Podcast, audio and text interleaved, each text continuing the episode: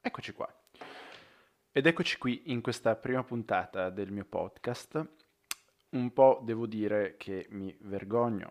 Per questo motivo, infatti, ho atteso tanto prima di pubblicarlo. Ho mm, finito di scrivere la prima puntata ad aprile 2020, il 17 aprile 2020, in pieno lockdown.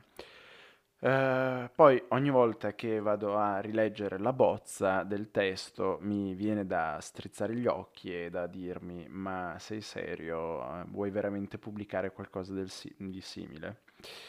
Uh, è così, insomma, mh, mm, diciamo coraggio alla mano, ho deciso dopo innumerevoli tentennamenti di condividere con voi questo mio primo racconto.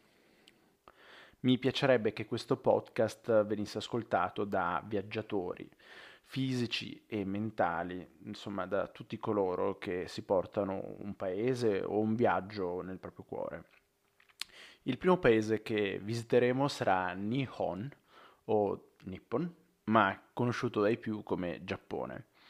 Il, um, il paese del sollevante è un paese che ho nel cuore da sempre eh, credo e fa un pochino ridere che Dragon Ball, Holly Benji, l'Uomo Tigre e via dicendo abbiano contribuito notevolmente a farmi innamorare di una nazione che non ho mai visitato, ma che ho imparato a conoscere nel tempo e ad amare anche grazie ad infinite letture. Il Giappone è un paese che mi ricorda per tantissimi versi l'Italia, seppur eh, bel paese e sollevante possono essere definiti come una sorta di ossimoro sociale. Ma mm, sono tante le cose che in realtà uh, li accomunano e di cui si potrebbe parlare, eh, diciamo di, dei punti in comune che potrebbero spaziare dal cibo all'arte, dal design alla letteratura e a quelle che sono proprio le ritualità tradizionali locali. Proprio per questo motivo ho deciso di dedicare un percorso di otto episodi a questo nostro primo viaggio eh, che partirà dal selvaggio Hokkaido e che terminerà eh, nel Kyushu, culla della civiltà giapponese. Con l'augurio di non annoiarvi troppo e di poter condividere con voi quello che rappresenta per me questo paese, vi auguro un buon ascolto. Chiudiamo gli occhi e immaginiamo di attraversare quella sconfinata landa blu cobalto che è l'Oceano Pacifico. E stiamo affrontando un viaggio che ci porterà ad esplorare Hokkaido, che letteralmente significa via per il mare settentrionale. Un'isola lontana e grandissima. Eh, è la più grande prefettura del Giappone e per dare un'idea è, eh, ha una superficie che è tre volte circa quella della Sicilia.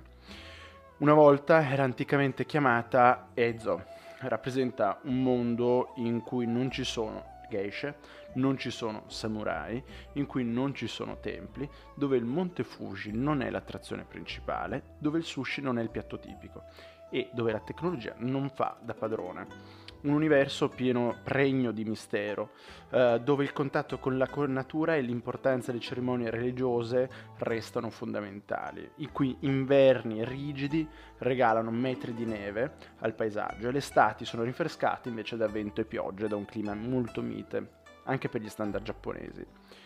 È sicuramente la parte del Giappone più mutevole e forse la meno conosciuta colonizzata dai giapponesi nel XIX secolo sotto l'era Meiji, Hokkaido ha subito in parte l'influenza del paese del sollevante, che si ritrova, ciò, anche nella sua ricca gastronomia, di piatti a base di pesce, di noodle, ramen o di curry, oppure in quelli che sono gli onsen, eh, che magari non vogliono dire nulla, ma sono abbastanza famosi e sono le sorgenti naturali termali di cui è ricco il Giappone e Hokkaido nello specifico ne è ricchissimo.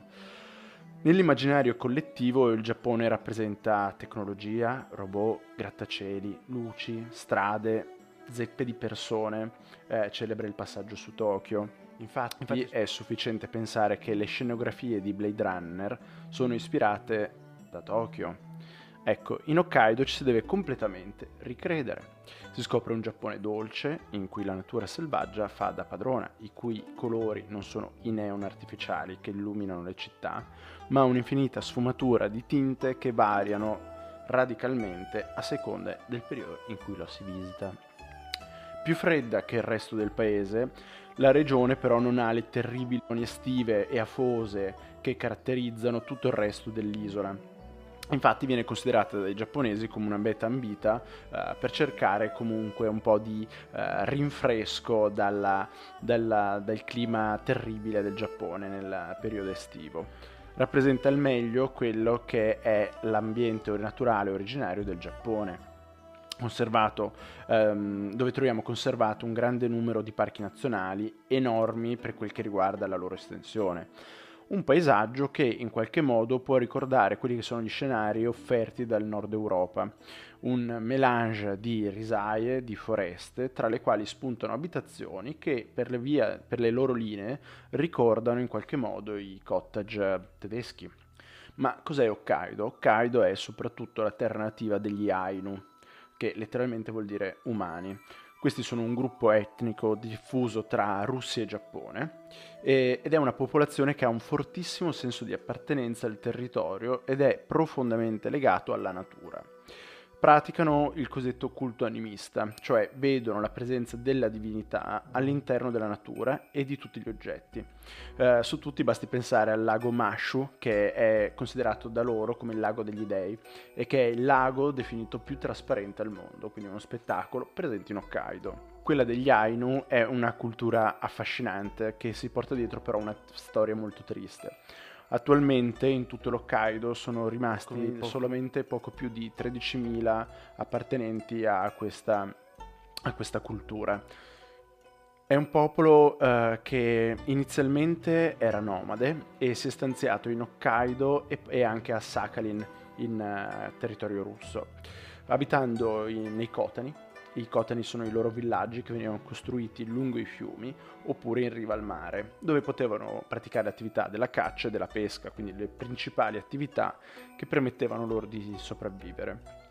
Poi meravigliosi degli Ainu sono i Kaparamip, che sono gli abiti tradizionali della, della popolazione e vengono, sono caratterizzati da eleganti motivi geometrici e questi possono essere visti eh, nel museo degli Ainu che si trova a Sapporo eh, dove vengono ancora conservati gli abiti tradizionali meravigliosi. Fino al XIX secolo gli Ainu hanno vissuto separati dal resto della popolazione giapponese e ciò ha permesso di mantenere vive le loro tradizioni animiste e la loro lingua.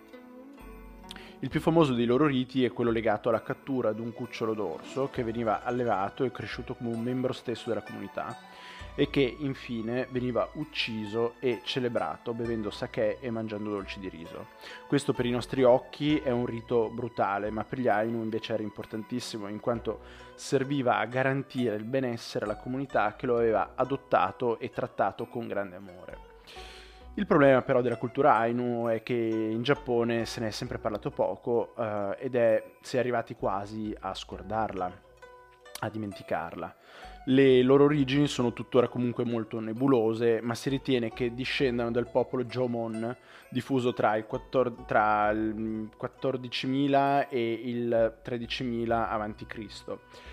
Comunque durante il 1800 d.C., in pieno periodo Meiji, sono stati sottoposti a durissimi tentativi di assimilazione da parte giapponesi, che erano impegnati in attività di eh, discriminazione di tutte le minoranze etniche eh, il governo allora reggente voleva estirparne la loro cultura e nel 1899 è stato approvato un atto che definiva il popolo Ainu come ex aborigeno, in modo tale da poterlo cancellare come gruppo indigeno, defin- rendendolo quindi al 100% giapponese. Nel recente 1997 è stato emesso un atto ufficiale che ha definito la totale assenza di minoranze etniche in Giappone. Nei fatti però gli Ainu hanno continuato a vivere in Giappone, in Hokkaido, dove si possono trovare tracce della loro lingua nei toponimi del, dell'isola eh, e la loro cultura in qualche modo continua, seppur a fatica, a essere tramandata. Con il 2008 è avvenuta una grande rivoluzione in quanto il governo giapponese ha ufficialmente riconosciuto gli Ainu come gruppo indigeno. Questo però non riuscirà a recuperare ciò che è stato perso a livello di tradizione e di cultura. Infine nel 2019, l'anno scorso, eh, anzi ormai due anni fa, eh, è stato riconosciuto legalmente il popolo Ainu come popolo indigeno del Giappone. Con eh, la conclusione di questa parentesi un po' triste sul popolo originario dell'Hokkaido, torniamo a parlare di questa meravigliosa terra che, come ho detto prima, è la più incontaminata di tutto il sollevante. La cosa che più colpisce di questa regione è la sua capacità di mutare profondamente a seconda della stagione in cui la si visita sebbene sia famoso soprattutto per il suo rigido inverno e per il festival della neve di, che si tiene a Sapporo, eh, Hokkaido risulta essere un purpurri di, di colori in tutto il resto dell'anno meraviglioso è la Nami, che è la celebre per le mille foto che si vedono e video che si vedono su, sul web, eh, legato alla fioritura dei ciliegi, che normalmente coincide con la fine di aprile. Il motivo per cui sono particolarmente belli in Hokkaido rispetto a tutte le altre fioriture è dovuto al fatto che eh, avviene questo fenomeno a seguito del lungo e rigido inverno presente in questa regione. Per ammirarli e riempirsi gli occhi bisogna andare a vedere il castello di Matsumae, dove sono presenti più di 10.000 alberi, eh, di eh, 250 varietà differenti di ciliegi. Eh, e questa varietà eh, è tale e i loro profumi sono appunto così inebrianti a stordire, quasi come se fossimo ehm, colpiti dalla sindrome di, di Stendhal. L'estate poi invece è magica per le continue esplosioni di colori dati dalle differenti varietà floreali presenti in Hokkaido. Um, da metà luglio a fine agosto si presenta il caleidoscopico scenario della fioritura della lavanda e dei tulipani, che creano sfumature di colore uniche. Eh, nelle regioni di Furano e di BA sono tantissime le fattorie che coltivano queste piante creando spettacoli psichedelici per gli occhi. Oltre al viola della lavanda e al rosso dei tulipani si aggiunge poi il giallo dei girasoli, che viene celebrato con il festival di Okuryu, ehm, dedicato ai milioni appunto di radiosi fiori che sono presenti nella terra dell'Hokkaido. In autunno si sprigiona quel meraviglioso fenomeno che risponde al nome di Momijigari, anche detto fall foliage, Uh, per cui una distesa di foreste si tinge di rosso e di giallo, regalando così agli occhi delle suggestive vedute. Per ammirare al meglio il foliage in Hokkaido bisogna andare a visitare lo Shiretoko National Park, un luogo dove in novembre i laghi, montagne e le foreste diventano, cioè, dipingono delle immagini quasi oniriche. Ovviamente, oltre alla meravigliosa natura indomita dell'isola, non possiamo non parlare delle città, che sono delle vere e proprie perle. Tra le più importanti troviamo ovviamente Sapporo, che è celebre per aver ospitato importanti eventi sportivi invernali, tra cui le Olimpiadi, Asaikawa, che da molti è ritenuta la città più fredda del Giappone, Hakodate, che è stata la capitale di una breve parentesi repubblicana di fine XIX secolo del Giappone, l'unica, e chiamata anche la Repubblica di Ezo. Per molti visitatori l'Hokkaido è il luogo ideale per visitare i parchi nazionali in Giappone, che oltre a essere numerosissimi, eh, offrono diverse opportunità di escursione. Eh, mi sento di segnalare il parco Nilo Alan National Park, eh, che è famoso per i suoi laghi, lo Shiretoko National Park, eh, nella parte orientale dell'isola, dove vagano ancora orsi e dove si trovano delle cascate incredibili di acqua calda, che attualmente, recentemente sono state inserite all'UNESCO come patrimonio mondiale dell'umanità. Il Daisetsu-zan National Park, il parco nazionale più grande del Giappone, situato nel cuore della, dell'Hokkaido ed è la meta preferita degli escursionisti più estremi. Infine io eh, mi sento di suggerire lo Shikotsu Toya National Park, eh, pieno di eh, sorgenti termali di origine vulcanica e dove si trova una delle mete più popolari per i turisti che è il lago Toya. Non posso non citare una peculiarità dell'Hokkaido, ossia che eh, sono presenti più di 60 vulcani attivi che rappresentano il 10% di tutti i vulcani attivi del mondo. Per chiudere questa prima puntata non posso non passare per un argomento a me molto caro che è il cibo.